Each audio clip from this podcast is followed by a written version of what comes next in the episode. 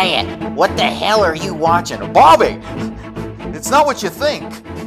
It's just a documentary series on YouTube. Dad, it's six a m and there's no breakfast on the table. I'm sorry, Bobby. I will go to my room shamefully. I guess you could say I fell down the rabbit hole. God damn it, you built that up, didn't you? That was the setup for the punchline. You didn't tell me the setup. It's improv. Oh. That's improv at its finest. Now solo. I'm just thinking of the improv class from BoJack Horseman, where it's just a cult. It's improv, as we say as we read off our scripts. Now, turn to page three hundred ninety-four. Guys, welcome back to Legends of the Internet. This is episode twelve, I believe, of this season. And we're getting, we're in the final four. So that means we're going to be covering the top four picks from all of our fans out there. That means that it's time to talk about the man that inspired this show. Uh, well, not well. He didn't actually start the show, but he inspired me to start the show. Uh, this is Frederick Nuñez from Down the Rabbit Hole, the mini documentary series on YouTube, which, by the way, he clipped his milestone of two hundred thousand subs. Hey, good for you. Still not enough, man. He he deserves way Still more. Still not enough, but he's got all the attention on him. I'm actually looking at it. He's almost about to hit three hundred thousand. He's at two hundred seventy thousand right now. You know, that's uh, we'll explain how he was able to get as big as big as he's getting. But... Uh, this is uh, Solo and Sammy. For the last time that you saw these guys, they were in the Elsa Gate video, which was like a- eons ago. We were at the beginning of the season, we vanished, now we're near the back, like a Power Rangers T V show. they they crawled out of the rabbit hole and are now going to explain how what the experiences was down there. This is the first time I've seen daylight in three months. Whoa. Uh, let's Tom, let's get right into the let's get right into the rabbit hole, shall we? Let's get right into the news. Right into the news. Experiences, like how did we sort of find this guy? I found him just through YouTube recommendation. They saw that I was watching similar videos like it, um, and the, the thumbnail caught me. I forget if it was his Chris Chan video or if it was his uh I think it was his uh Collyer brothers video that got me hooked. That video, I still love it. I, I watch it. Co- I love the Collyer video, brothers video. It was really good. How I found him? Uh it was actually about the same time when I first discovered Chris Chan. So it was around the same time I first discovered the sh- uh, Legends of the Internet. And I sort of ran into like, "Oh, this one's shorter. Let's see what else it is." Then it's like, "Oh, this is a cool guy. I'm going to subscribe to him." What was it? I can't... I remember re- watching the Chris Chan video first, and then I uh, wanted to see what more stuff he had, and then it got into the Vaporwave video. I have never heard of Vaporwave before, so I was like, huh. I had no idea what it was called until uh, somebody said, oh, it's pri- it's that Simpsons thing that you watched, which, you know, the whole Simpsons wave. Simpsons wave? Simpsons wave is great. Yeah, that's a, that's. I mean, that's. I didn't know it was called Vaporwave. I just always knew it as Simpsons Wave. So I didn't know there were like two in the same thing, but it was like, oh, okay, now I'm interested. So I actually reached out to him after I got a thousand subscribers, and I said, oh, hey, man, do you want to actually come in for a hangout and actually chat for like interview purposes? So I'd like to, uh, like... get to, you know, see what makes you tick or whatever. And he's like, yeah, sure. This was like back before he even had a hundred thousand subscribers, and him and I got to talking, and it turns out we actually, you know, we pretty much got into the same, we pretty much got into our shows the exact same way. We were just intrigued by people online or the oddities online, and we just decided, hey, let's make shows about it. And, you know, he's into heavy metal just as much as I'm into heavy metal. Of course, he likes the Of course, he's into the more obscure heavy metal than I am. Like he's he's he's fans of bands that I didn't even know about. Uh, apparently, he's also into very much into the Baba Yaga stories from Russia. So I only knew of one, and I was like, oh, and you know that was also one one of the other major things of like how he started to get into it. And you know, it was it was interesting because at the time he was like, you know, I don't know how this is gonna take. You know, I don't know how long this is gonna last for me because I'm not totally sure if I'm going to be doing this for as a career or if I'm going to just be stuck at the job that I'm at. Because, you know, as most YouTubers go, they like to make this into their careers and then leave their jobs. So, and this, he was he wasn't sure where the where it was going to take him, and so I said, you know, it, I mean, trust me, you're already on a you're already on a high run as it is. I mean, just keep going at it. Mm-hmm. I like honestly, his his videos are extremely well made. They're very consistent. I think he does one about every month to two months around that around that time.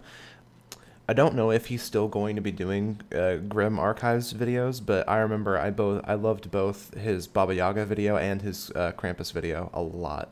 But if we're talking about my favorite video overall on the channel, that like just actually took me down a rabbit hole and actually affected my thought process for more than the length of the video, it had to be that Time Cube video. The fucking Time Cube. That entire like series of events is unthinkable to me. That that really took me on a journey. It was interesting too because he hadn't done the Time Cube video yet.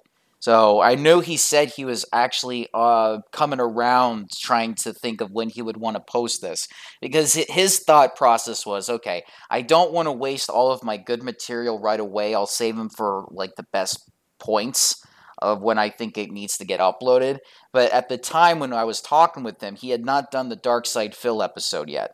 But he told me that that was going to be like the next project he was working on. He didn't tell anybody besides me at that point.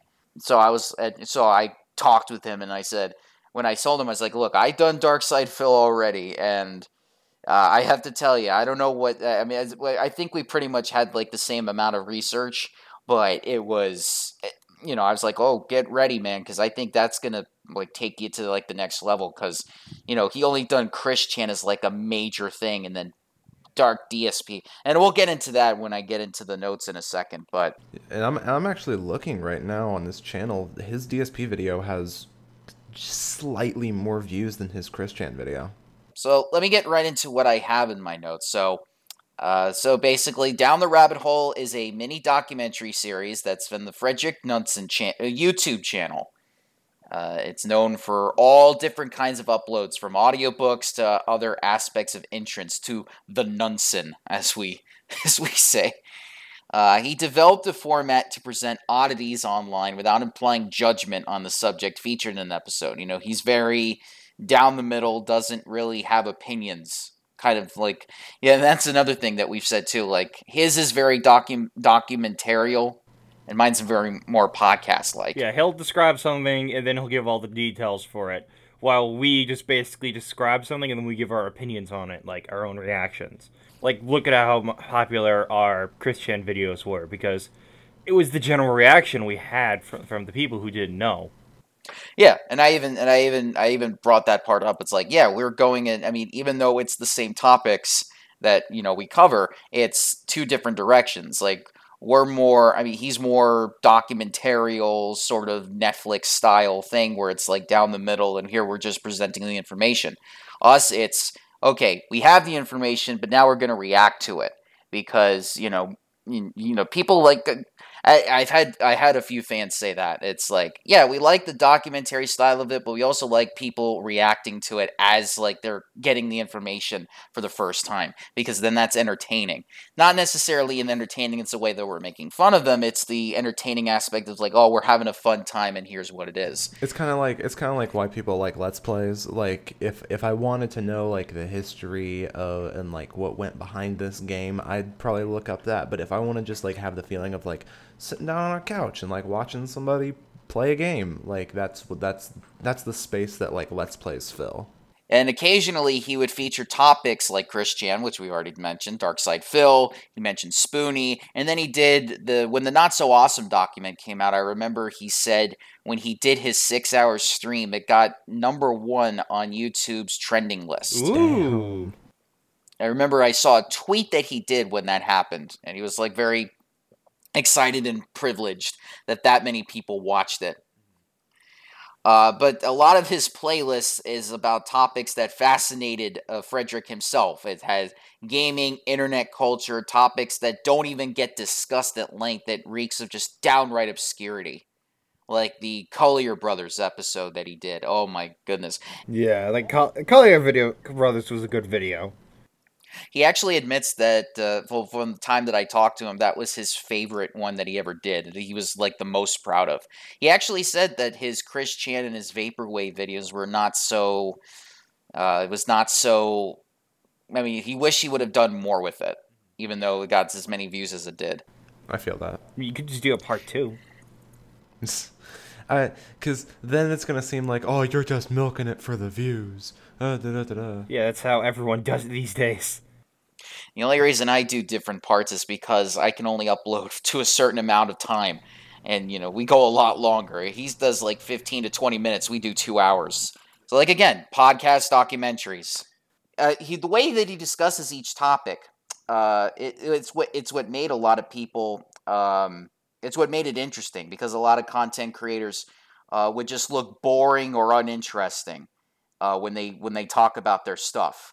Because one of the things that he likes to do is I notice he likes to use like big words that not a lot of people would actually use. And I'll I'll mention some of the words that he used in like a Christian video that he did.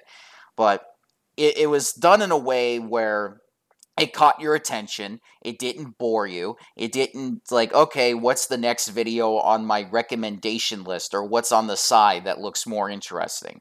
You kind of feel that, or is that just like, oh, whatever?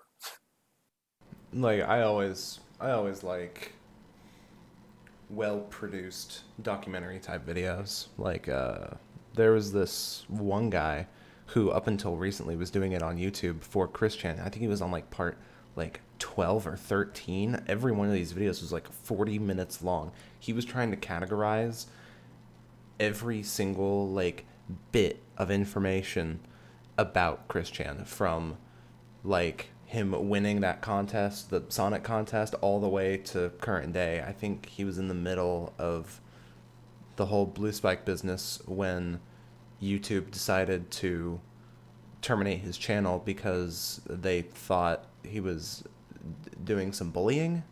So he's ho- he's hosting it somewhere else. I forget the guy's name. Homie is amazing and doing something very ambitious that that is pretty similar to what Frederick's been doing on his channel, but d- more dedicated to one topic instead of just, I don't know what the words I'm looking for are, uh, instead of uh, casting his net to things that he's interested in, but are multiple different subjects.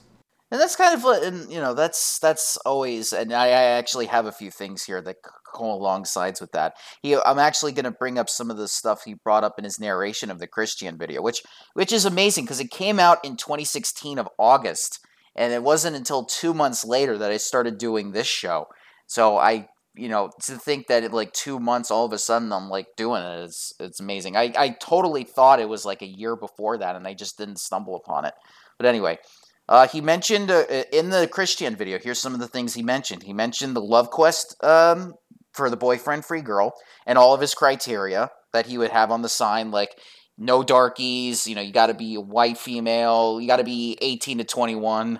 That always that always gets me. Like, no matter what we can do, we can never escape Chris Chan. Everything, this is, it's like, uh, I forget what I'm looking for, but it's it's like all roads lead back to Christian. Yes!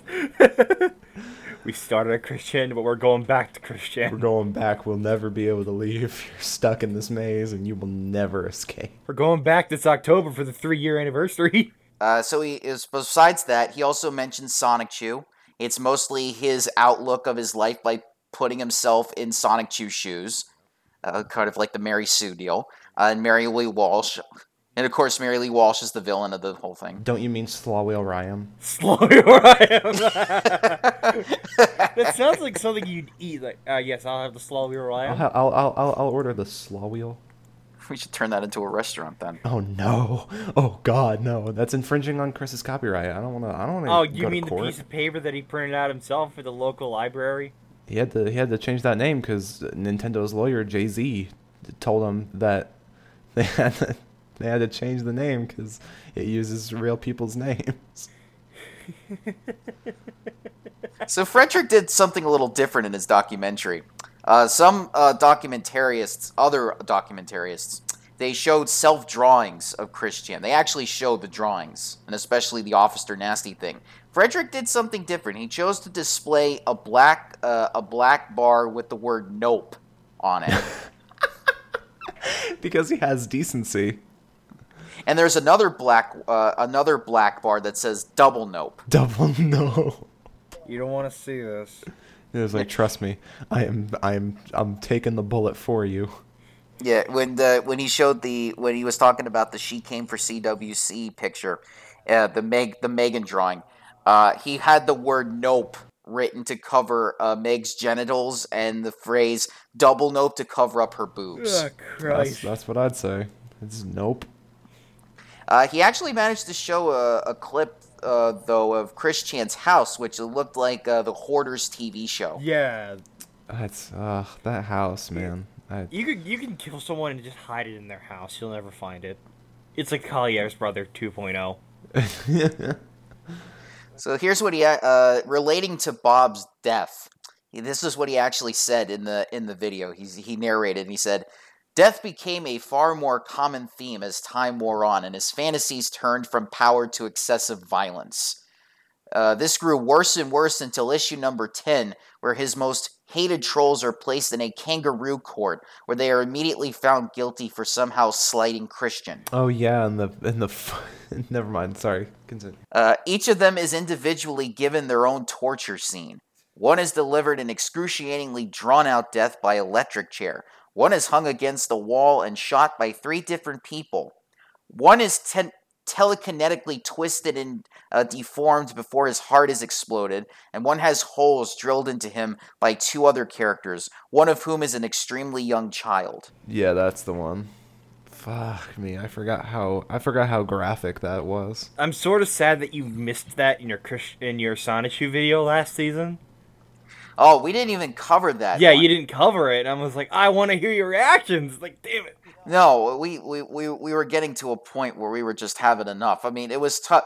I mean, I've already read through it, but when I was trying to describe the sex between Sonichu and Rosechu, they just gave up at that point. Yeah, yeah, like, I, I have a feeling that everyone has their own limit of Chris Chan that they can take. And some people, it's it's kind of like alcohol tolerance. Like, some people are lightweights, some people are heavyweights. You just have to know your tolerance and how you're able to handle your Chris Chan. Otherwise, you might lose yourself in the in the in the in the in the rabbit hole. That sounds like a bonus video, though. Hey kids, hey kids, you wanna you wanna hear more about the long, drawn out, and graphic executions of these real fucking people that Chris does not like? Here you go. Here you go. Subscribe to Patreon. Donate to my Patreon so I can buy more Legos. Donate so we can make the video. So other than that, he also talked about Chris Chan's uh, transition into a gabian, since he didn't want to call, since Chris didn't want to call himself gay. He none, uh, Frederick described the public's reaction as, and I quote, "The consensus seemed mostly to be mild amusement rather than a raptured interest as it had once had been." Yeah, because at that point, the only reason Chris became a gabian was so that he can draw attention to himself.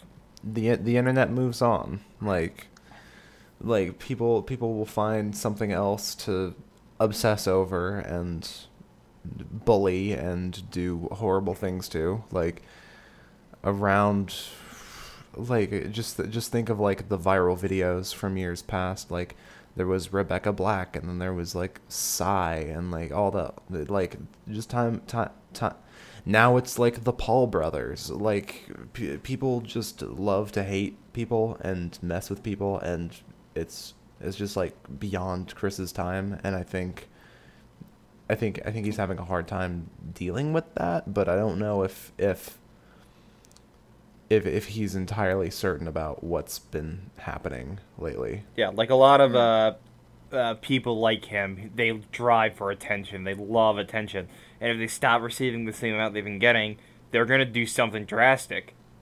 That's kind of, that's kind of like what Kanye's been doing lately with with his whole like supporting Trump thing is like people stopped paying attention to him after the whole like Taylor Swift thing at the V M As in oh nine. And so like he's put out some amazing art. And uh, I'll always say to people who like don't understand why I like Kanye, I'll always say I might not agree with what the man does in his real life and I might not agree with the man himself, but he is he might be out there mentally. He might be out to lunch a lot of times recently because he doesn't take his meds, but the man's a musical genius, and he's probably one of the greatest musicians of our generation. History history will say otherwise, but you know, people have their personal opinions, but uh, he also pointed out the rise of the Christorians without actually referring to himself as one. Uh, he said, there's still a section of internet den- denizens labeling themselves Christorians who keep track of his activities and collate them. But the tone seems to have shifted from that of bullying to a distant fascination. Yeah, like I feel like Frederick just made a video on it because he found it interesting. I don't think he actively follows Chris Chan. Like he, he's he's said his piece, he made his thing that he wanted to make, and now he's moving on to other topics of discussion. Yeah, but everyone will ever. But he dug himself into a different rabbit hole that he got out of, but a lot of people are still trapped into it. Well, see, well, when I did the episode, I had not paid attention to him in five years. So it was just a wave that my friends and I were like, hey, here's the story that I remember seeing from years ago. I was like, hey, you guys remember Chris Chan? Like, this is this was crazy, wasn't it? Oh, well, they had no idea. I mean, Shane was the only person besides me that knew most about him. Vin and Alex, I mean, they didn't know enough. So when we were discussing it, it was like, what the hell? Okay, that's how the whole thing started. Yeah, then that was the first episode for Legends of the Internet, and it all went downhill from there. We've never been able to reach that zenith that was the first Chris Chan video. Yeah, I, I ain't worried about that. I, I'm just gonna keep. I'm just gonna keep going on as always. I feel like I feel like the content's improved. We have a. We have some we have some proper production value behind the behind the operation now. Yeah, it just keeps you know you just got to keep improving as much as you can without having to worry about what you've done in the past. That is that is the the, the pinnacle of any successful person. What's done is done. I mean, even even one hit wonders. I mean, hey, at least like you're at least you made one hit. At least you're not a no wonder. So uh, he concluded the Frederick uh, he. Frederick concluded the episode by saying, uh, and I quote, "The phenomenon that is Christian Weston Chandler now serves as a classic case study of online harassment, while the man himself stands as a symbol of delusion and spite. His story is a lesson the internet does not forget." Yeah, I mean, like, it's, it's always a cautionary tale that I have to see play out time and time again whenever somebody messes up on the internet. It's like the internet's the internet's forever. You can't you can't erase that. You can try. You can try to stop, but you can try to scrub images or videos or articles off the internet, but unless you have a lot of money and a lot of influence and a lot of power, it is impossible. What what is there is there, and for all intents and purposes, unless uh, like a massive we ha- we hit a sunburst and it hits the entire planet with an E M P, that's in set in stone. That's not going away. And suffice to say, Frederick actually uh, presenting Chris Chan as a case study actually um, inspired Gen- Geno Samuel, a YouTuber, to actually um, present Chris in a Netflix-style documentary series uh, that's devoid of judgment and was packed with fascination and curiosity. So he influenced somebody else. That that's his name. Uh, the guy who had to leave YouTube because uh, I guess, I guess some people flagged his channel and he got hit with like three consecutive community strikes and it automatically deleted the channel. Um, I forget where he's hosting his videos now, but it's I know it's not on YouTube anymore, but they're still out there if you're looking for them. I highly recommend them. They're very good. Uh, what videos again?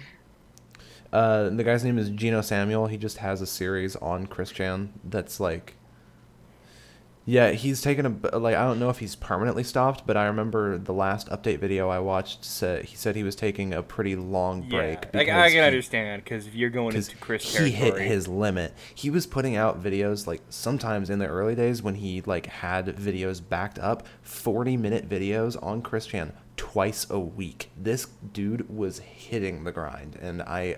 I have to appreciate that hustle. He's insane. I love him. It's like you don't have, like, in my opinion, you should have probably, like, divided them out further. Like, I don't know, forty, forty minute video every two weeks or so.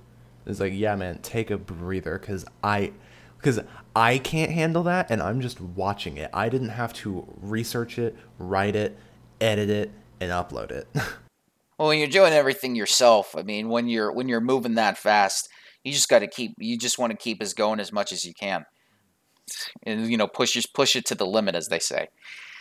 Uh, so the way that Frederick ended the actual episode, it contained a clip of Frederick himself plugging the first episode of Down the Rabbit Hole that he did, because he anticipated that most people on YouTube were going to watch the Chris Chan video first without realizing that it wasn't the first episode. So he actually plugged his Digital Homicide Studios episode. Smart, smart synergy. Yeah, uh, as of this recording, Chris Chan's uh, ep- the Chris Chan episode's got one point three million views, and Digital Homicide only has six hundred twenty-three thousand. But getting into his first ever video, which was the Digital Homicide Studios episode, it sh- it, it showed what Down the Rabbit Hole uh, demographic was going to be. Uh, yeah, in the video description, it says, the first and what I hope to be a miniature documentary series on internet rabbit holes. This first one is about Digital Homicide Studios, a delusional two-man game studio, and the insane actions they take when they can't handle criticism.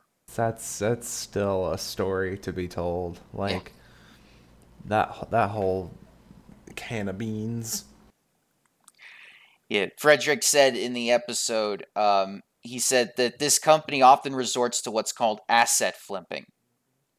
It's a gaming vice that Frederick described as how sometimes a lazy or cheap developer will buy a myriad of assets and plunk those onto basic coding and then call it complete. Which I'm not a game developer, so I. But even then, I know exactly what that means. It's like, okay, we're just going to take all this information and then plump. It's just buying a um, lot of assets from the Unity store and then just churn it, churning games out with no... like the thought put into them. And that's, excuse me, I have to say, if you're a burgeoning game developer and you're using assets bought from the Unity store, that's not inherently a bad thing. Like, creating assets is hard, and it's not like if you if you're using Unity store bought assets or other assets that are pre-made from other people, that is completely fine. But there's a difference between you like putting thought into a game and just using pre-made assets to like accomplish your goal, and then just or buying these assets and then just making like fifty games in a week and then just trying to flood Steam with them to try and hook some people into buying your like two dollar game that you have listed that you like did not think about making. I've said it before that I think Uh, what Digital Homicides would be a good Legends of the Internet video. Yeah, it's actually in the top ten right now. Yeah, of, we have next to, season. We have to make it real. Like, I want to talk about it. I want to be on that it's a, video. It's a very, it's a very interesting story. So the so he keeps going on. He was saying the gaming developer then gains the unlimited rights to utilize that particular asset, meaning that this process is illegal, a hundred percent. The gameplay is rudimentary. There is no artistic unity. And even the menus are uniquely painful to use.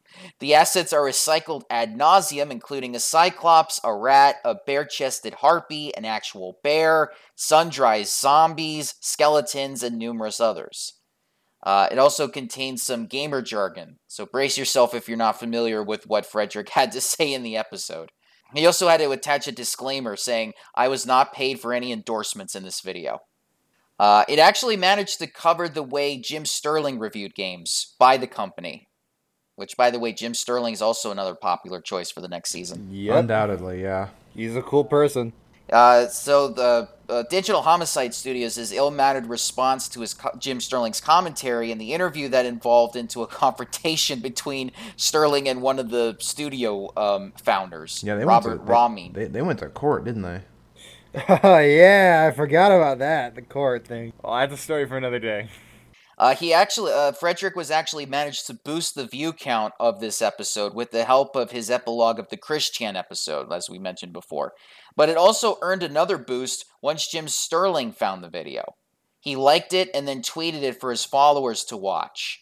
So on Twitter, this is what... Um, no, no, no, he actually... No, not on Twitter, but this was actually a comment that he actually posted in the video. He said... Wow, this unexpectedly blew up. Huge thanks to Jim Sterling for tweeting this out. This was made in a huge rush. I did it in three days from conception to completion. It includes research, script writing, voicing, and editing. And it's definitely a bit rough because of that. People are pointing out a few inaccuracies. First, he does make money off of his videos. Only the Jim Quincentian ones are funded through Patreon. Oops. Second, while the case could still go to court, the research I did seems to say that has technically been dismissed, but Digital Homicide still has a chance to issue a rebuttal. And as far as I can tell, they're on their second attempt to make the lawsuit coherent. I try to make the gist of it somewhat clear in the video, but trying to explain everything that was going on would have been even more confusing. In short, my bad. It's, it was a very iffy subject with a lot of different spinning plates, like... I, I can't imagine trying to cover that entire thing in only three days. I beg forgiveness from the gods of legal jargon and pedantry. Anyways, hope you enjoy. And edit. Also, I call the interview a review at the end of the relevant segment. I'm convinced that some issues only appear after a video is viewed by a larger audience. I propose... further quantum research into the spontaneous manifestation of errors. We crossed over into the Berenstain universe, not the Berenstain universe. Oh, that mess. Another edit. I realized that in the last day or so, Digital Homicide has threatened litigation on a number of other people and that a number of their Greenlight games have been torn down from Steam. Once more happens, I'll likely make a follow-up video. Which he eventually did. Yes. Uh, he called it Digital Homicide Finale. That one with the, the fucking... The thumbnail for that video is terrifying. It screams into your soul. What's that What's that video of the the bread thing from that Donut Man V H S tape? The seed of evil has germinated within you. It's just like the, it's like the video like zooms in on the face and it's like gets all bloody. We're all red and grainy. But uh, in the description for the finale video, Frederick said, on August eighth, twenty sixteen, I uploaded a video about Digital Homicide Studios, a universally reviled game developer, assuming their strange behavior was finished. I was wrong. Uh, he uh, Frederick credited the term asset flipping to Jim Sterling. Uh, so the earlier part of the video, it showed the videos about Digital Homicide, and it transitioned into the Romi- the Romine brothers um, making to revive their company under a different name after the rise in popularity of the movement called Digital Homicide Poop Games. Yeah, was that what it's actually called? Yeah. No. Wow. Wow. That's a that's a really imaginative title, guys. With the same name. Uh, it's it's due to the fact that the lawsuit against Jim Sterling got dismissed and resulted in bad P R. Bad P R. I mean, I, I consider it bad P R if you just... This is a really bad business practice, and once you're caught, you're kind of caught. Like, you can't really slink back into the darkness after you after someone exposes you for this. You can't get out of it that way. Yeah, the internet always records everything. Mm-hmm. Again, as it's they set say. In stone. Look at Chris Chan. So, in trying to reclaim their reputation, the Romine brothers filed charges against the Steam users. Oh yeah, I remember what? That. Oh, that was horrible. Oh, that sounds really dumb. You know how many millions of people are on Steam? And they pretty much did the worst thing you do to a Steam user. So around this time, Frederick was trying to remain within the mini-documentary realm. The sequels spanned only about fifteen minutes or so, which was shorter than the original, which was only nineteen minutes. But it managed to cover the company's offensive moves against negative feedback and the super repetition or the sur repetitiously filed ways to sell games online again using the same assets bought as mentioned before. Uh, Frederick was sharing, managed to share his viewpoints about the lawsuits, revealing the the the brothers' grammar weaknesses and poorly found allegations of conspiracy. Uh, with the lawsuits failing to gain momentum, the lawsuits were dismissed. So Frederick actually did get some feedback from a commentator. Himself worked as a moderator from the Digital Homicide poop game site. This is what he said, and I quote, "Moderator from Digital Homicide's Poop Games here. Just wanted to applaud you on the fantastic investigating done for the video. It is clear you have a lot of dedication for what you do. Despite what a lot of people are saying and from what a lot of people have been messaging me about, I am highly doubtful that the Romines are going to be returning to Steam, as even an idiot can see there will be more risk than reward for them, especially with the significant higher load of games coming onto the platform. Even if they did come back, they won't generate much revenue then in comparison to when the platform was significantly less noisy. But I'm still getting pretty sick of the almost daily messages of people telling me that they have returned and their only evidence is that the game is an asset flip." A lot of people do it. It's cheap. It's easy. It's a really easy way to fool people. Like... Like, I, I'm a little worried about that because of what um, Epic Games is doing with Fortnite on Android mobile. Like, they're foregoing uh, the Google Play Store in favor of just hosting it on their own website. The the reason it's a little worrying for me is because, as you have probably noticed, a large majority of Fortnite's player base, especially on the mobile platform, are children and preteens.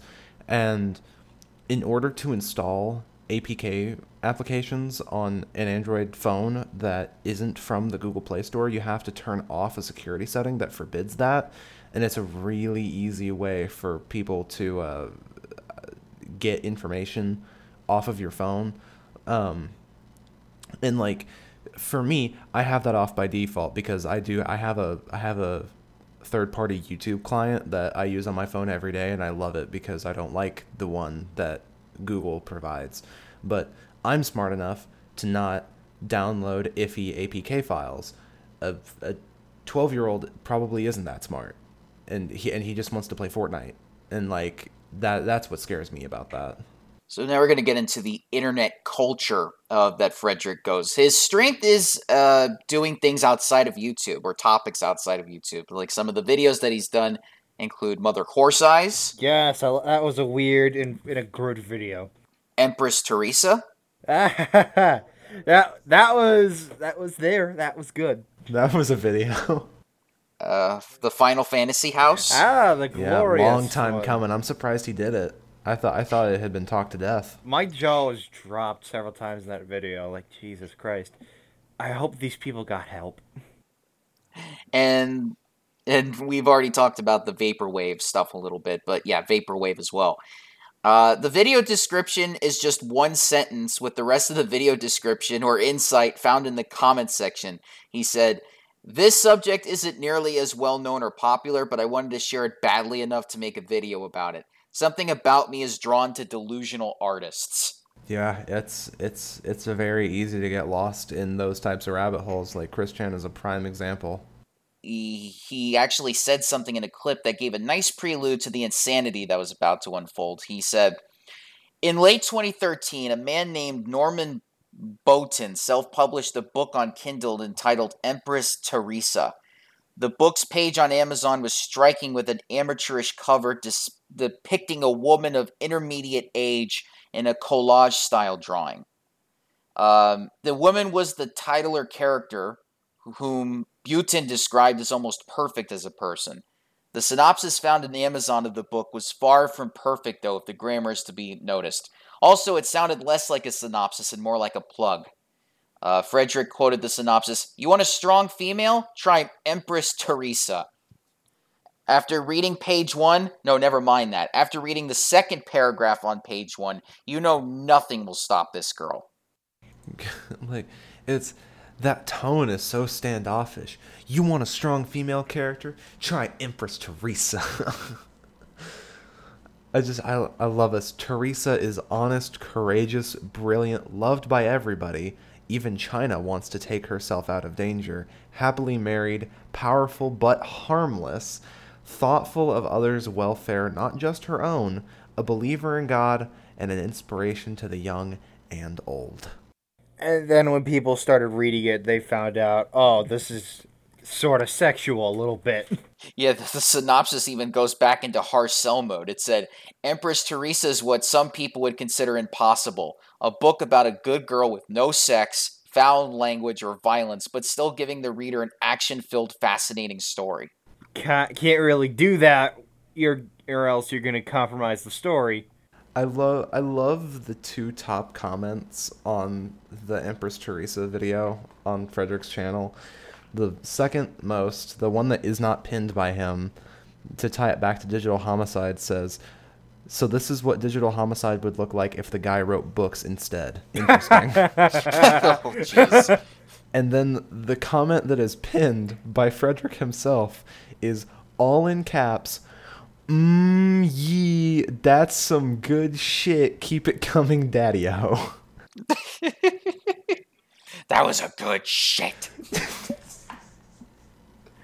uh, but the book is not as interesting as the comments section on Amazon. If you read or saw the stream, I couldn't help but notice that Theresa mentions that a family member has schizophrenia in the first chapter. After she mentioned this, she goes on about how she knows they're watching her, they know about her. Whoa! This is a comment, I'm reading it, and I'm like, this is, oh god. But every negative feedback that the book received, Boutin had a rebuttal for it. It was presented in how the Empress was discussed on writing forums dot com. This was also where Frederick found the screenshots of some of Boutin's reactions to the feedback. He's, uh, with one of them saying, "Either you simply don't understand what you're reading, or you deliberately are picking my sentences out of context from different sources and putting them together as to make me look self-contradictory and to make it seem I'm saying something I didn't say. Neither of these two choices is good, my young friend." I, I love the difference between Harper Lee and you is that you aren't Harper Lee. Yeah. I don't know who Harper Lee is, but I'm guessing he's probably a bad person. Uh, she wrote um, To Kill a Mockingbird.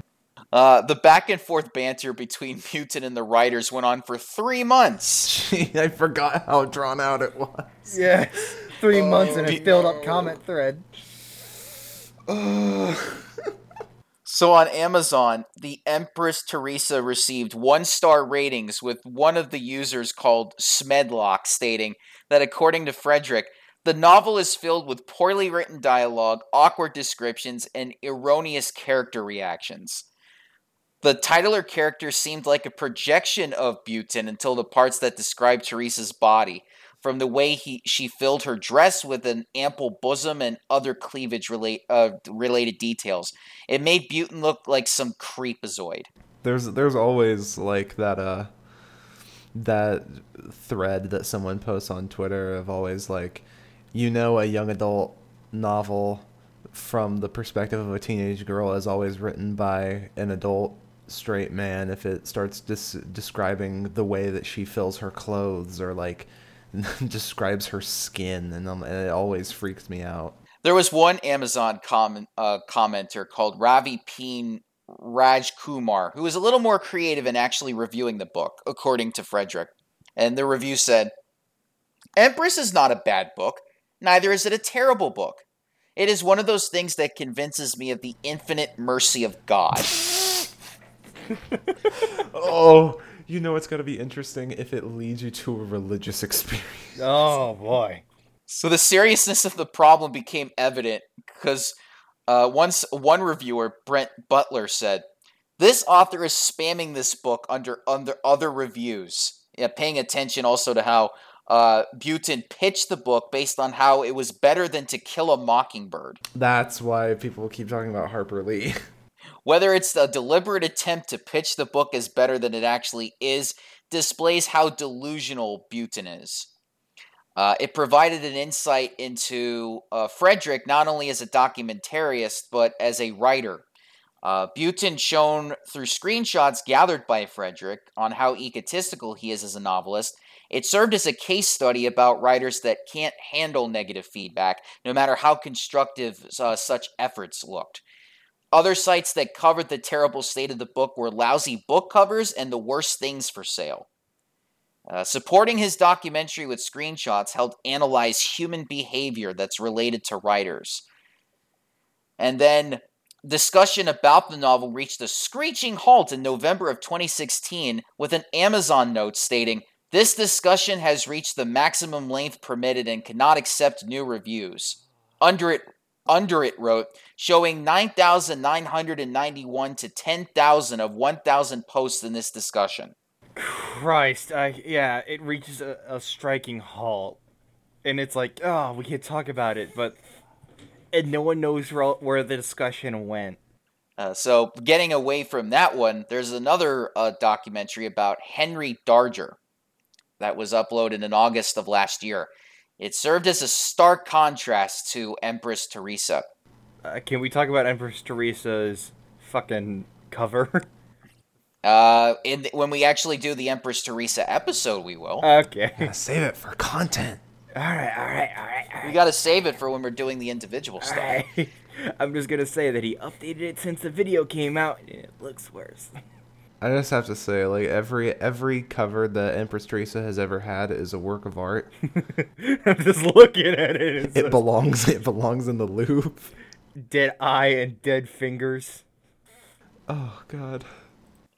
Uh, so anyway, getting back into the Henry Darger thing. Uh, so Henry Darger was born on April twelfth, eighteen ninety-two in Chicago, Illinois. Uh, Darger's work only got published post uh, got got published after he died. Uh, this got him classified, according to Frederick, as an outsider artist. Uh, Frederick went on to describe the outsider artist mostly as one that operated outside the artist community with an art practice that's self-taught and largely without any formal training. Whether this is a deliberate attempt to keep his art to himself and avoid judgment from other people is left to speculation. The kind of material found in the artwork tried to delve into the psyche of Darger, a reclusive man with very few friends that were not even sure about the proper pronunciation of his last name. It kind of it sounds like Dagger, according to Frederick. That's like the pronunciation, but I say Darger. So, because, you know, there's an R in there, and they don't give any interpretation that the R is silent. Uh, so, uh, Frederick wrote in the description, Henry Darger is responsible for crafting thirty thousand pages of writing and approximately three hundred original pieces of gorgeous and terrifying visual art, all of which was discovered only when he was on his deathbed in Chicago. However, few know his name and even fewer know where he came from. It's kind of like it's kind of like the same situation of if you've ever seen that, that piece of art, um, Saturn Devouring His Son by Francisco Goya. It's... um. Uh, Goya had locked himself in his room. I think Nerdwriter did a video on this, um, where he just painted these giant, horrifying murals on his on his uh, on his walls. And after he had died, the people had discovered them, and that's how they found them. And one of them is a depiction of the Titan Saturn uh, eating his his children so that they don't kill him, which ends up happening. But it's it's a very interesting. Uh, not only is it a very, um, ugh, I can't talk today. Um, it's an interesting myth, um, and a really cool story of how the Titans gave way to the to the gods. But it's also a terrifying art piece. It it it shakes me to my soul every time I see it. Yeah, there's like yeah, there's like some arts or some stories that I can't, or some songs that I can't even. Like read, watch, or listen to because of just how disturbing they either look or sound or how how it's presented. Yeah, like, like kind of no, like how like it no hits way. You. Yeah, and that's why you lock them in like a dark part of your mind and you never let it out. So there was actually so Darger actually had some similarities to Chris Chan. Uh, it was noted by some commenters based on his interaction with how he was in school.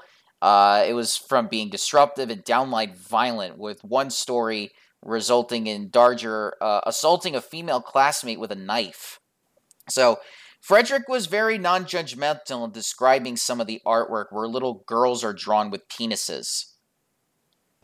Yeah, I, um, I, I have I have Frederick's video just playing muted while we're talking about this, and it started to get to that art, and I was like, what? What? Hold on a minute, what is this?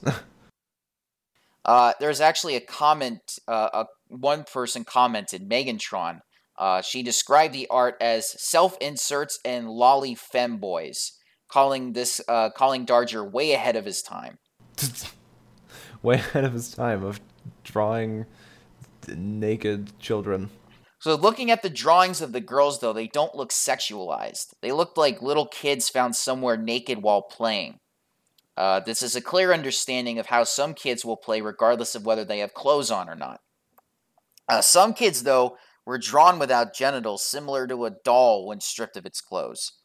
This was made obvious when Darger based his drawings on anything within he was seeing. Uh, the drawings are found in his work of fiction. It's called The Story of the Vivian Girls in what is known as the realms of the unreal of the Glandeco Angelian war storm caused by the Child Slave Rebellion. God, that's a long title. Yeah, and uh, when you first hear it, you're just like... It's just like word vomit. You're just like, wait, hold on, what? What, what, what, what did you say? But it's better known as In the Realms of the Unreal. I, f- I found I found this... this comment on Frederick's video about him uh, that Frederick himself actually liked. It has four hundred likes.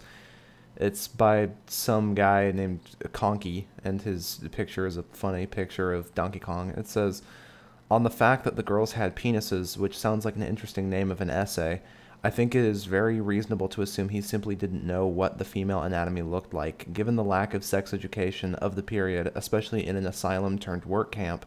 The absence of his mother, the separation from his father during much of his upbringing, crucially his formative puberty years, and his clear social uh, maladjustment from late teens to adulthood, there simply doesn't seem like an instance where he would have been educated about the female anatomy. Unless there is any instance in his work where a vagina is drawn correctly or any sexual experience is mentioned in his autobiography, I think this is the most logical conclusion, more so than assuming the otherwise asexual man was homosexual or transgender. Which, I mean, I feel like if Frederick liked it, I guess it has it, it holds some water. Yeah, he was also very non-judgmental about the whole thing. Um, you know, he focused. He presented an actual artist with a talent becoming um, very different because he needed an outlet for his urges. I mean, he. Ba- I mean. He, Frederick talks about how Darger got uh, arrested for masturbating. That that was the chief reason for him being committed to an insane asylum. Yeah, back then was a weird time. It was. You're like, what? Um, what's his face? Uh, his name is escaping me now, and I hate it. Pee Wee Herman. Um, yeah. His yeah. Um, Paul Rubin. Paul Rubens. Thank you. Um, I think he just had what jail time, and like that was it. Like some community service and a fine, I'm guessing. And he did the uh, the crack commercial. That was what that was for? Yeah, it was around the same time. I didn't know that. Oh, I I still love that video. I, I lose it every time. Just Pee Wee Herman just holds up the little bottle and he goes, "This is crack. This is crack." Fucking video. Just imagine you're like scrolling through a subreddit in the middle of the night, and all of a sudden hear, "This is crack." I was like, where's that coming from? Pee-wee, why are you telling me about crack cocaine? Pee-wee Herman, no!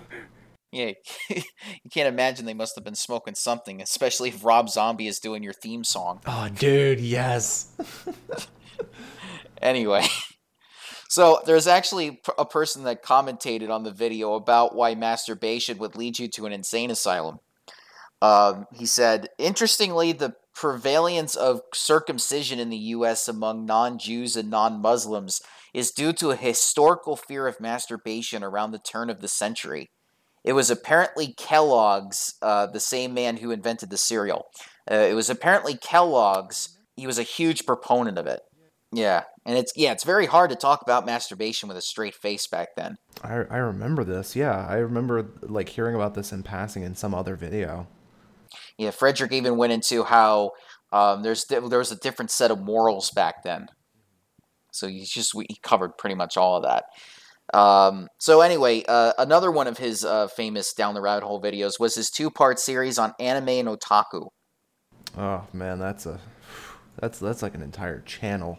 Uh, he had, he, you know, he, he, that's why he had to split it into two parts, because they had to try to make it under twenty minutes. Um, it managed to, he was able to do two clips that were distinct. Part one discussed how anime was more of a response to the rise of Walt Disney in terms of influence in Japan. Uh, it resulted in a misconception that the nuking of Japan was the reason behind the rise of anime. Uh, that's actually an issue that he addressed later in one of his mistakes videos. Uh, that he does. Uh, part one also mentioned how anime served as subliminal commentary on nuclear power, showing how nuclear power produced the hero in Astro Boy. Astro Boy is so influential. And how the same nuclear power resulted in a terrifying evolution in the form of Godzilla.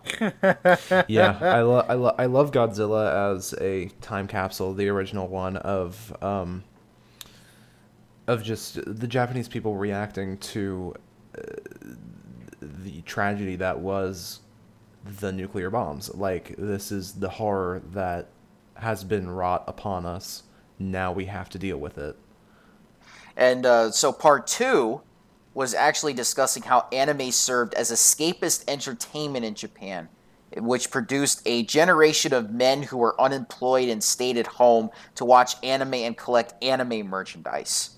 Yeah, that's that's still that's still a problem to this day. Like, hikikomori is like an issue that a lot of people suffer with, and like people like, oh, you guys are just lazy and not doing stuff. No, it's like a real mental condition that they need help with, but no one seems to, and like, it's weird for me. Yeah, because they don't understand it. It's like, I don't do it, so... What? Everyone likes to put themselves on a higher moral ground, and usually when somebody is on a lower point than you and they don't understand, like, why you're going through that, it's like, come on, man, what what the what the hell's going on with you? you nobody, nobody looks at you through the eyes of somebody else. You're always being judged on a bias of somebody else's viewpoints. So that's why mental health is where it's at right now, because, you know, we're not fully understanding of it, or we probably don't want to and want to blame it on something else. But that's generally that's generally a thing. And he goes into insight about that, you know, because anime was really into, like, for sixteen to twenty-four-year-old range, but it, it was an interesting insight into it.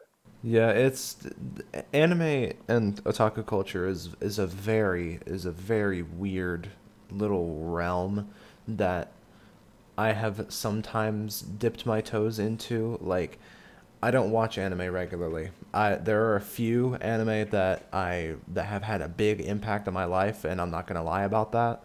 Like, I still, to this day, like, whenever somebody says that they don't watch anime and they don't want to, I always try to push them towards watching, like, uh, Full Metal Alchemist Brotherhood, just because of how how much of a good piece of art it is, not necessarily anime, because Uh, there, are, there are people who will get lost in anime, and that's all they talk about, and that's the, their entire life. And I, I just can't do that, and I don't want to do that. Um, but I'm, I'm not gonna lie, it's had a big impact on me and a lot of people. Like, um, especially just before my time, I was born, I think, in the same year that the first series of Pokemon games came to North America. And that show, that four kids dub of that show, big impact on an entire generation, just like, who are like four to five years older than me. Oh, trust me. When when that first came out, I was eight years old, and God, you should have you should have you should have seen, like, the first week after, like, all of us watched it, and it, the next day we all had Pokemon merchandise. It it it went like it was like a storm. And that was, like, all we ever talked about for, like, a good part of, like, two years before we went to middle school. Like, see, like, like when when when I came around, when my generation came around, Pokemon wasn't the hot thing anymore. It was Yu-Gi-Oh. Yu-Gi-Oh was the hottest thing. I remember I had, in kindergarten for show and tell one day, I brought my dual disc from the original Yu-Gi-Oh series. I remember I had a ton of cards. I had to sell them. I think I had to sell them all. I still I still have my cards. I wish I still did. I want to I want to get some of the old original ones. Like, I think the only ones I have are, uh, I want to say like twelve years ago, there was this little card shop at a mall um, that I don't think exists anymore, but I was actually able to buy like all five pieces of Exodia from them. And those, I think those, those I think those five cards are the only Yu-Gi-Oh cards I still have. For me, it was Bakugan when I was in, oh, in elementary yes, school. Oh, yes, I remember that. I remember, I remember that. I Bakugan had... was the shit before they decided to go to season three, and then they... It got it got confusing after season three, because at first they're like, here's regular Bakugan, here's Trap Bakugan, whose rules I still don't understand. I remember I back when Bakugan was the shit, I had the main protagonist, little Bakugan dude, the little red dragon dude, and my the desks that we had in fourth at the school I went to for fourth and fifth grade, they were they had a little cubby inside of them, and they were metal, and and so I was able to stick my Bakugan on the inside of my desk, and they would stick there, and they would open up because it was magnetic, and it, and they would stay there, and no one would steal them because they were hidden. And I was like, now I have my little buddies. I was like, that was that was really fun. Do you remember the fucking the fucking Bakugan mech they had at one point? I don't think I do. I, I, I wasn't that deep into Bakugan. What happened was in, like, in the second one where they introduced the trap one, they're like, all right, the main character, he gets five of them, and they can fuse with him, and you yes. can combine the toys Voltron. together. And it's like fucking... Make it Voltron. Yes. I'm just reminded of that one fucking video where it's like, the pawns form with the Chestatron. Oh my god. Yeah, Gen three was cool, but it added like, oh, these Bakugan... They can have extensions to them. They get jetpacks and wings. Honestly, like, seven-year-old me would be heavy into that. That sounds so awesome. I still have mine somewhere. I just gotta remember where I put them. But yeah, man, the anime, it's weird. Hey, kids, don't don't do anime. It's a dangerous drug. Yeah, it is. Help us. That's what... That's why I only keep... That's why I only stick to JoJo, and that's it. Do it. I do it in moderation. I watch... Every once in a while, I watch Cowboy Bebop and F M A Brotherhood, and if I'm feeling especially guilty, I'll watch the one that got me into anime. I'll watch Soul Eater, and that's it. So, uh, other episodes that Frederick did, D S P. D- yeah, DarkSydePhil. The big one. The, the one that I don't understand. The one I never watched yet. Yeah, he actually said it's almost rivals the Chris Chan episode in terms of view count. It does now. It it has surpassed it now. Yeah, it's one point four and and Chris Chan is one point three. Uh, he made this mini documentary at a time when D S P's masturbation issue was up. Oh, that's a great sentence, Joe. What? That's a great sentence. What did I just hear?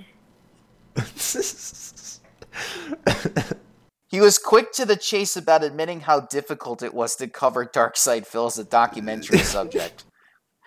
I've heard stories about a person who went who tried to do it and then he forgot to turn off his stream. Is that what happened? Yep, that's that's D S P. That was him. That's actually uh, a, that's actually a worse fear of mine. Well, don't have a pre-stream recording then. Use Google Hangout or use Elgato. Um, anyway, so this is what Frederick said in his uh, uh, in the comments section. He said, "This episode was arduous to make. Philip has a strong tendency to ramble, making it time-consuming to research, which incidentally is why this episode took so long." See, Phil, you're impeding other people's projects and work ethic. Edit. I'd also like to mention that I didn't tell the full story behind Laveria Media.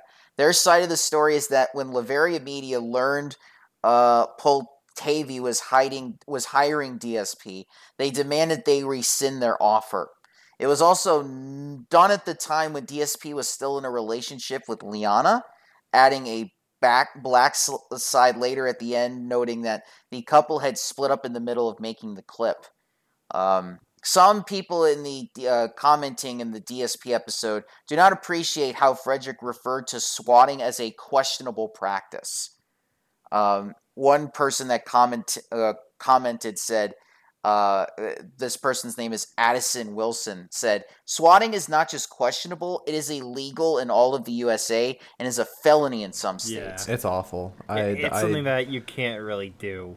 I will never understand what joy people get out of swatting people, because, uh, like, me and my friends, we used to be fans of the Creatures back when they were still a thing, and when and when when jo- when Jordan got, when Jordan got swatted on stream, it terrified me because I legitimately thought they were going to kill him. And he also says, while I don't like D S P, you should not use such indecisive language about absolute scumbags committing attempted murder. Uh, and there's no question about the downfall, and we've covered this in two parts of a D- uh, DarkSydePhil ourselves. But when typing DarkSydePhil in a search box, uh, the search results would consist mostly of "this is how you don't play" or the the how you don't play uh, DarkSydePhil clips instead of clicks actually uploaded by uh, DarkSydePhil. Uh, Phil's inability to handle criticism, even respected gamers like Total Biscuit, was shown in full glory in the video that he did, which was thirty minutes long, by the way. Rest in peace, my boy, my boy, Total Biscuit. Uh, rest in peace, Biscuit. You'll always be our Biscuit in our in the sky. You'll always be our Biscuit. Uh, so Frederick's attempt at uploading slightly longer clips in order to at least cover the meat and potatoes. Uh, the corrections are still mentioned, though, in the video description. Uh, Frederick said, first of all, Phil doesn't live in a condo anymore. It appears he purchased a two-story home in Seattle. Second, a few of his friends approached Machinima looking to get him partnered. They didn't seek him out. Third, he deleted the videos, which lost him his viewership, not just setting them to private. Fourth, people alleging to be part of Laveria Mania approached the Sons of Kojima and stated that when they learned of Philip's reputation, they ordered Polter- Tol- Poltavi to pull out of the contract. Uh, fifth, the first D in DDoS stands for distributed, not dedicated, it's, as I had stated. It's dedicated. Uh, but besides all of those uh, videos that he does, uh, Frederick also does live readings.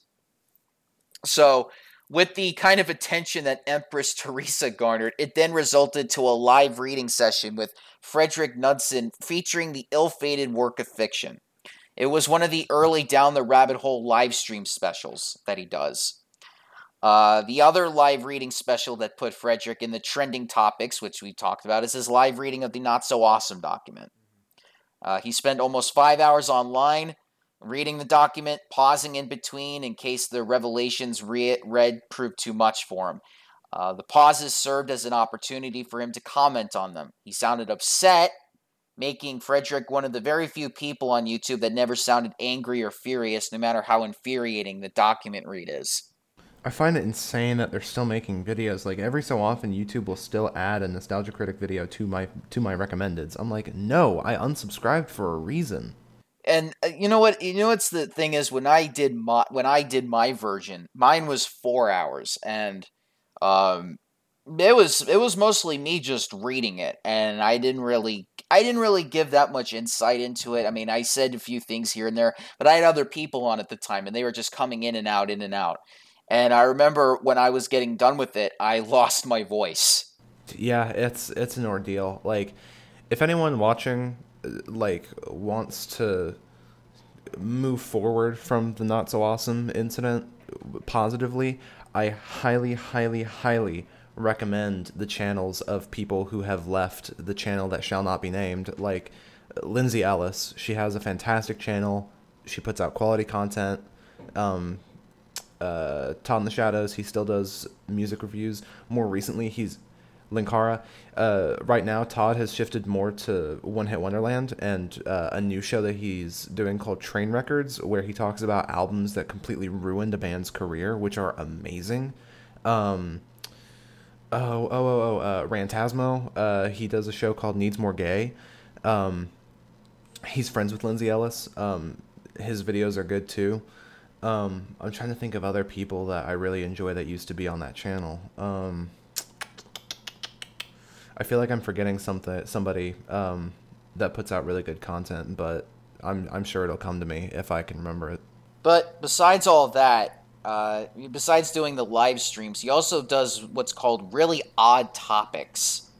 Uh, it became noticed after there were some internet rabbit holes uh, videos that he did uh, that discussed more very obscure things like plague doctors, the mouse utopia experiments, the the Collyer brothers and Henry Darger. Time Cube and Ranji Sparham also made the cut in this cluster of episodes, except it wasn't an event that occurred more than forty years ago. Can I just say that I'm I'm really happy that he did a video on that before the whole Netflix thing blew up?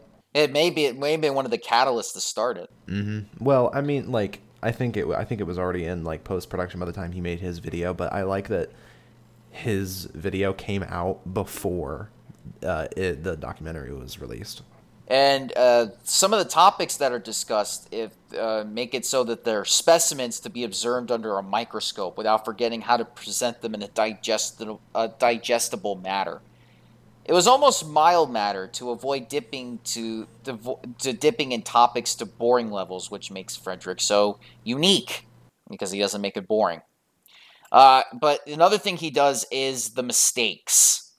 I love this. I love this. Uh, when he did his uh, his first video titled "Mistakes," he said in in uh, on in the video, and I quote: "So occasionally, when I'm making a video, I'll make a mistake. It could be because I get overwhelmed with information, or because I just don't take enough time doing the research. But one way or another, they happen. And so I want to take a minute in between making content and make a video about all the mistakes I've made in my videos. So first up, a general note: I have been pronouncing possessive plurals wrong. Take, for example, the word cities.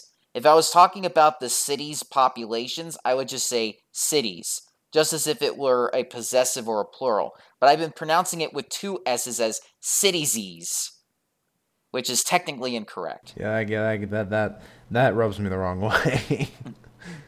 I, I think I picked this one up in college and I just never got corrected on it. However, you do pronounce the S S when you have a proper noun that ends in S. So, for example, Chris Roberts's. I just realized I cover a lot of Chris's on this show. Yeah, right. That's an odd coincidence. Which is funny because when I got to, when I sat down with him and talked with him, uh, after we got done talking, he said, "Hey, I'm gonna I'm gonna send you some audio of all the mistakes that I send to my Patreon um, followers." Usually, uh, he when he does his Patreon page, he gives a lot of his guys, a lot of his Patreon, uh, his patrons, a uh, mistakes file of like some of the stuff that he does when he does commentary as he's recording, and it, some of it is pretty funny. I actually got to listen to like five minutes of him just fucking up. He's like, "Shit," he's like, "Fuck." Uh, some of it, some of it is just like blah, blah, blah, blah, blah, blah, ah, why? And, and you know, it, it was actually pretty funny. And I got back to him. I said, "Dude, that is entertaining as hell." Um. So anyway, uh, this is what he was. This is what he is saying about his videos. Uh, he said, "First up, Digital Homicide. First off, I mentioned that Jim makes all of his money on Patreon. Not quite true. Jim doesn't place ads on his videos. Those do get money on Patreon." Uh, his Jim Quinston videos. His gameplay videos, however, do get ads on them. Also, I mentioned that he probably had a sore spot about the game market crash of nineteen eighty-three, but he wasn't living in America at the time. Its full name is the American Game Market Crash of nineteen eighty-three. However, since he's a game journalist, I figured he'd be at least familiar with it. So, I also mentioned that the case against Jim Sterling had been dismissed. That wasn't quite true yet, but what happened was that rather than suing as Digital Homicide Studios, the Romine brothers had sued personally, because if they had sued as the actual studio, they would have had to hire a lawyer, and no lawyer on the space of the earth would take this case. Mm, nope. Eventually, the Romine brothers retracted their lawsuit after Jim's lawyer contacted them and said, "This is only going down one way." It's like, you, you guys can see the writing on the wall, right? Like, uh, Sonichu and Chris Chan. Uh, this one, as far as I'm aware, didn't have any errors, but I did leave a lot out. The problem was, there's just so much information about him, but I had to leave some out to make it a decent length. I wanted to give an overview, but not a detailed play-by-play, which, by the way, uh, me personally, Joe Dini, that's what I do, play-by-play. So, there's like two different spectrums. So when you're trying to do fifteen minutes, obviously you're going to leave a lot out. But when you're me and you're doing two hours, yeah, you could do as much play-by-play as you want and then have to do multiple parts. So that's how we're on the different ends of the spectrum. Um, he, he says, I didn't want to let the details get in the way of the story. Uh, one thing I did mess up, as I said, the owner of the game place was outside when Chris and his mother were taking photos. He was actually inside, then came outside to drive them off of his property, and then they drove over him. So, the S C P Foundation. This one was okay. I messed up a number in Fishmonger's legal jargon, but, you know, whatever. Uh, the bigger thing I messed up was the threat levels of the S C Ps themselves. So, safe means that an object can be reliably contained. Elucid means that the object can't be reliably contained, but if it does great containment, it will it can be managed in one way or another. Keter is basically the same as elucid, but with a greater threat when containment is broken. There are a couple of other classes. There's Uh, oh god, these the, the pronunciation of these words.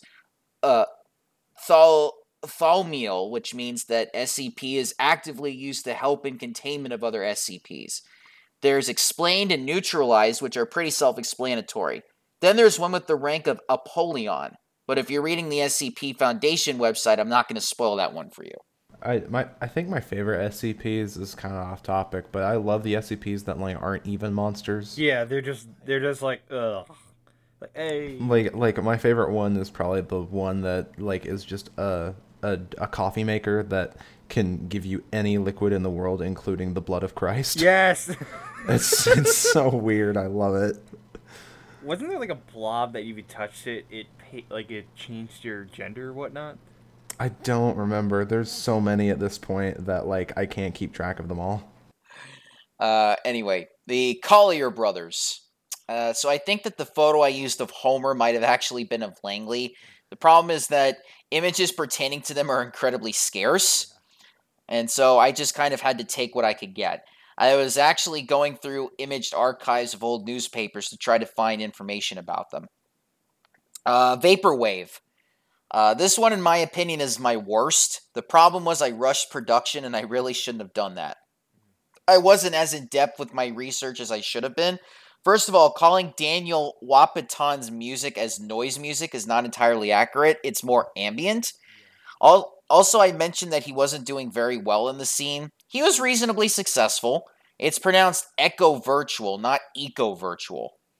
Uh, and Deep Fantasy is not Vaporwave. Uh, they sound similar, but the production processes are entirely different. So this next mistake is probably the biggest one I've made yet. So I showed a picture and said that was of Romana Xavier. That was a picture of a woman named Tara Bush.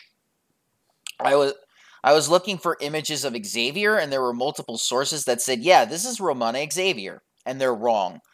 Ramona, if you're watching this, I am so goddamn sorry. I, lo- I owe you like ten beers. Uh... There were also people in the comments giving ba- better examples of Vaporwave in other places, both the visual and audible style of it. I probably should have brought up Hotline Miami. Oh, yeah. Uh, well, as in a visual aesthetic way, there's not much in the way of Vaporwave musically there, but it does have a killer soundtrack. It's so good. Uh, so the Star Citizen video was generally okay. Uh, people accuse me of being both too harsh and too lenient, which kind of makes me think I did a good job. Yeah. I did make a lot of qualitative assessments, though, and that's something that I could change once I would do it again. So the Plague Brothers... No, the Plague Brothers. So the Plague Doctors. I need to make it a couple of clarifying points. First of all, the Dark Ages is kind of a misnomer, and historians don't really use it very often anymore. And when they reference the period, they call it the Middle Ages. From about five hundred to one thousand A D, there was a period of stagnation, but that eventually tape tapered off.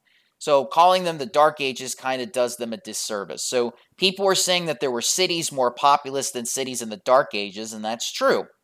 But the concentrations of the people was much higher in the Dark Ages. Also, no one merchant would go all the way from east coast of China to the west coast of Europe. What would happen is the packages would get passed along from merchants to merchants to merchants. So as for the plague itself, there has been a little bit of contention about what caused it. I used the latest study that I can find. Also, the plague isn't entirely gone. Occasionally, a couple of people will get it. However, it's not nearly so lethal anymore. Also, people from the medieval period didn't wear top hats. Uh, anime and otaku. So World War Two is a sticky topic. Evidence suggests that Emperor Hirohito didn't get reliable information about the first bomb or that he was given even given a chance to surrender. Also, as funny as it sounds, nuking Japan did not cause anime. Let's get that straight. So obviously I skimmed over a ton of information, but the video is already forty minutes long, like more than twice as long as my episodes usually are. So some points needed to suffer for the sake of brevity. Uh, so Empress Teresa. Uh, this one was actually fine. For those of you wondering, no, I have not gotten a nasty letter from Norman yet. I did, however, get some comments from the people in the argument. Allegedly, they told me that there are some comments that actually are completely removed. There's no evidence of them left. Also, I still kind of want to do a live reading of the free sample on Amazon, which he already did. All right, so the DarkSydePhil episode was rifle with minor errors. Simply put, I got overwhelmed. There is an absurd amount of information about him, but none of it is nicely collated like that of Chris Chan. And so there were a lot of things I just missed. There are a lot of points that I got wrong because I couldn't quite find the snippet of information that I needed. If I were to do it right, it would have taken me another month or so. Even so, I'm not happy with how it turned out. So first of all, if he had just made his videos private like I stated, he wouldn't have lost the views. But Machinima encouraged him to completely delete the videos, and that lost him views. Also, the game was Kingdom Hearts one, not two. I've never played them all, so I kept saying that it was about to get worse. That's like the audible version of clickbait. Yeah. Man, Kingdom Hearts is such a is such a rabbit hole on its own, but I feel like I feel like um, uh, P C P University has done enough to like. Uh, the only reason I know the lore behind Kingdom Hearts now is because of that lecture and my friends.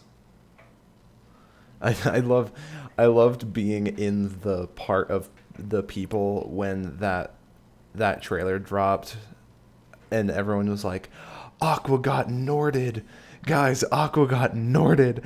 And everyone like who does not know the Lord of Kingdom Hearts were like, on one hand, man, people need to stop shaming people uh, who like Kingdom Hearts. They're just having a fun time. On the other hand, they refer to characters who have been possessed by the great big baddie as Norded. Yeah. Uh, he also said, uh, he's, he talks about swatting that he said in the DarkSydePhil video. He said, swatting is obviously a really awful and illegal practice. However, since I usually try to keep a neutral tone, I try to keep my opinion as quiet as possible. But obviously just putting it in there at all was probably the wrong thing to do. This is the tricky thing about having a more neutral voice is anytime you give any small bit of opinion, it sticks out like a sore thumb. So the mistake there was even using the word questionable. I should have just presented what swatting is, and then the horrendous of, the horrendousness of the behavior would just be self-explanatory. Yeah, and just let it speak for itself. Uh, so Mother Horse Eyes. This one was okay. I didn't make any mistakes in this one, I don't think. Actually, Mother Horse Eyes messaged me on Reddit and thanked me for making the video, and that was really cool. Also, I gotta have a short conversation in the comments of Reddit with Gabby Cat, and that was really fun. Uh, Frederick kept his promise about researching data about his documentaries while testing if he can finally make them longer without having to split them into two parts, like what he did in the anime and otaku clips. Uh, it resulted to almost sporadic uploads, but the anticipation just made the clips, whether it's a live reading or another documentary worth sitting down over, go through the roof. When he uploaded a clip about Spoonie, there's skepticism when it came to the way he handled the topic. Yeah, I, I, I remember uh, listening to this one on my way. I was driving either to or from uh, school. I remember this one.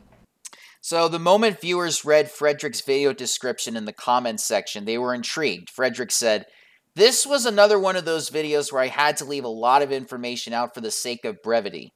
This is in no way a complete history. This also was a very self-reflective one for obvious reasons.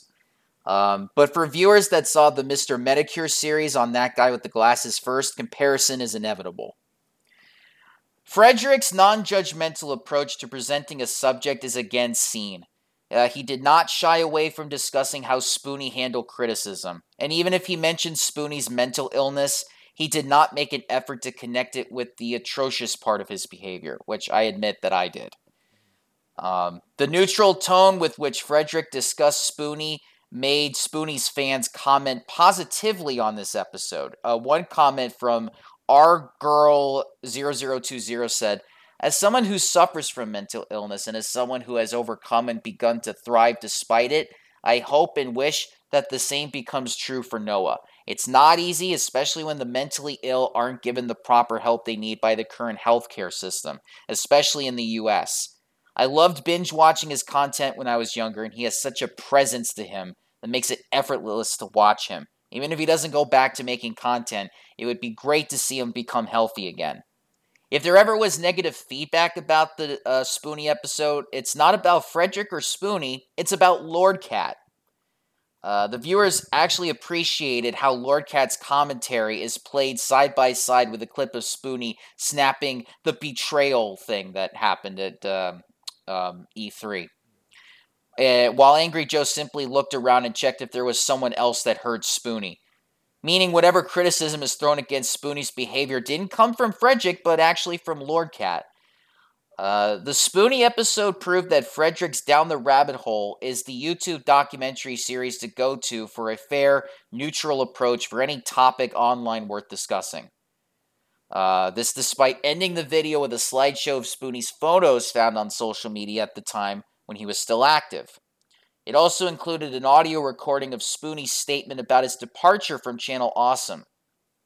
Uh, here Spoonie said, "I want to be me, I want to say what I want to say." It served as a direct reference to Lupa's issue with him. One of the last tweets that Spoonie made was displayed in a screenshot saying, uh, "Let this be an important lesson. Your health insurance doesn't give a piss whether or not I kill myself or how many people I take down with me." Uh, that tweet was dated December seventh of last year, around the time Spoonie stopped seeing his psychiatrist.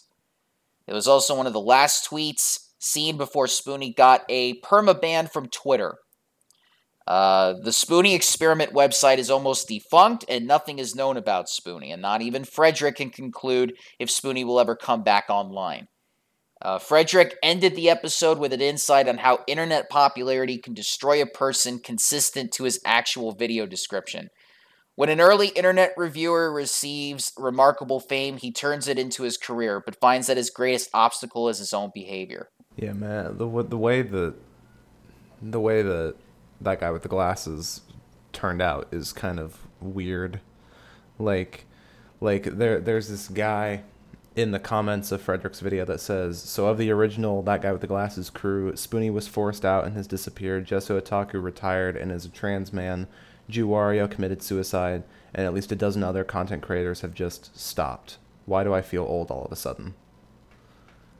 And and then it has, I think, like two hundred replies, and a lot of them are like, "Todd is still active, Lindsay Ellis is still active, but she doesn't do Nostalgia Chick anymore because..." Gross. yeah, yeah. As we've clearly seen in that documentary, uh, that not the not the documentary, the document. Um. So actually, the the Ranjni uh, Separam uh, episode was actually the first Down the Rabbit Hole episode taken down for copyright concerns. Uh, Frederick had to edit the video and re-upload it without the clips in contention. It could have been one of the more serious clips he has uploaded on his channel, since it managed to feature scalding hot topics like race, politics, and religion. Uh, Frederick didn't describe the atrocious behaviors of the main founders of this cult that happened in Oregon. Uh, he simply included the clips of them speaking negatively about the U S government, the people of Oregon, and everyone else they are not in good terms with. It got edgy without Frederick intending it to, due to the exposure of cult members meditating while writhing on the floor while screaming, wearing what looks like a sackcloth and no underwear. That was like the only thing they were wearing. Yeah, on the on the topic of it getting taken down, in in the version that's live right now, there is a little uh, card that Frederick put up in the beginning. It says, in an attempt to censor criticism, Osho International has fraudulently claimed news footage as their own on YouTube. Therefore, certain news clips were forced to be cut from the final edit of this video. No information has been removed. So I have not, I've not seen, I haven't watched any of his recent stuff right now because I'm just so focused on this. But you know, every now and then I'll try to catch up on it, and you know, I, and every time I look up on Twitter, I'll try to see what he's posting. But a lot of times, I don't get a chance to see it. And even then, even today, I was just trying to go through as much as I could. I mean, I, it, it it's tough when you're trying to, you know, trying to focus on so many things at once. But at the same time, when you're when I'm trying to, you know, do something like this, I try to like the look and see. And unfortunately, I had no idea about the whole copyright thing, so I had no clue. I mean, I know I did see a tweet where he was saying, like, he was feeling down about something, and I think it had something to do with the copyright thing. I'm not totally sure, so don't quote me on that.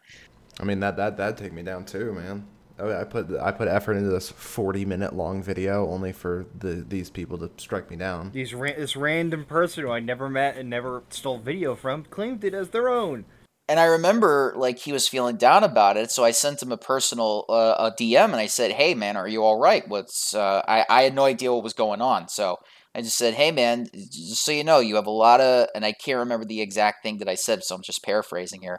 So I said, "You know, you have, it's, you know, don't feel down about something that's like going through with your content right now. I mean, you still got a lot of fans that love you, and you still got a lot of uh, people that are going to support you no matter what happens. And you know, you can probably, you can. This is just a little minor miss. This is just a little little bump in the road, but you know, you'll you'll get to the you'll get to the land of milk and honey soon." Uh, you know, on uh, I think this was before he even got the the YouTube play button. So. Or it could have been afterwards, and it could have been before the two hundred thousand thing. But anyway, so the last episode that he, uh, the, the the Furries episode, which is like his most recent episode as of this recording, uh, he chose, yeah, he chose to discuss uh, to discuss them as a group, and and from the origins of the subculture that was traced for, to Los Angeles, and confirmed some suspicions about them. Uh, the furries were actually sexual, starting from a few cartoonists who chose to draw anthropomorphic characters with uh, human genitals and boobs. Uh, it's one of the it's one it's one of the one of the few furry documentaries that did not mention rainforest. Oh man, rainforest. Yes, yeah, I've already covered a few episodes ago. See, I haven't even I haven't even finished his furries video yet, so I didn't know that he doesn't talk about rainforest. It's It's a it's a well of information. Yeah, not even once did he cover it. Uh, the only communities he mentioned were based in Los Angeles and New York only. So the tone is still non-judgmental, and he simply just let the cartoonists involved speak in the form of audio recordings that sound like excerpts from podcasts due to the quality of the clips that he was using. Again, it's his videos are great. I can't I can't I can't sit. I can't say anything bad about Frederick's videos. They're really well done. Yeah, yeah, I've had nothing bad to say about him at all. I mean, he's a he's a he's a down-to-earth guy. He was very cool to talk to personally when I interviewed him. You know, if I still had the video up, I would probably say check that video out. Yeah, but you removed it. Yeah, it got it got removed in the process of me trying to clean out everything. Um, yeah, but you know, I. You know, it, it's not really the video that's important. It's about the memories of, you know, b- talking to somebody that you've looked up, uh, looked up to, and said, "Hey, this is what I want to turn. This is what something that I want to do in terms of uh, presenting things."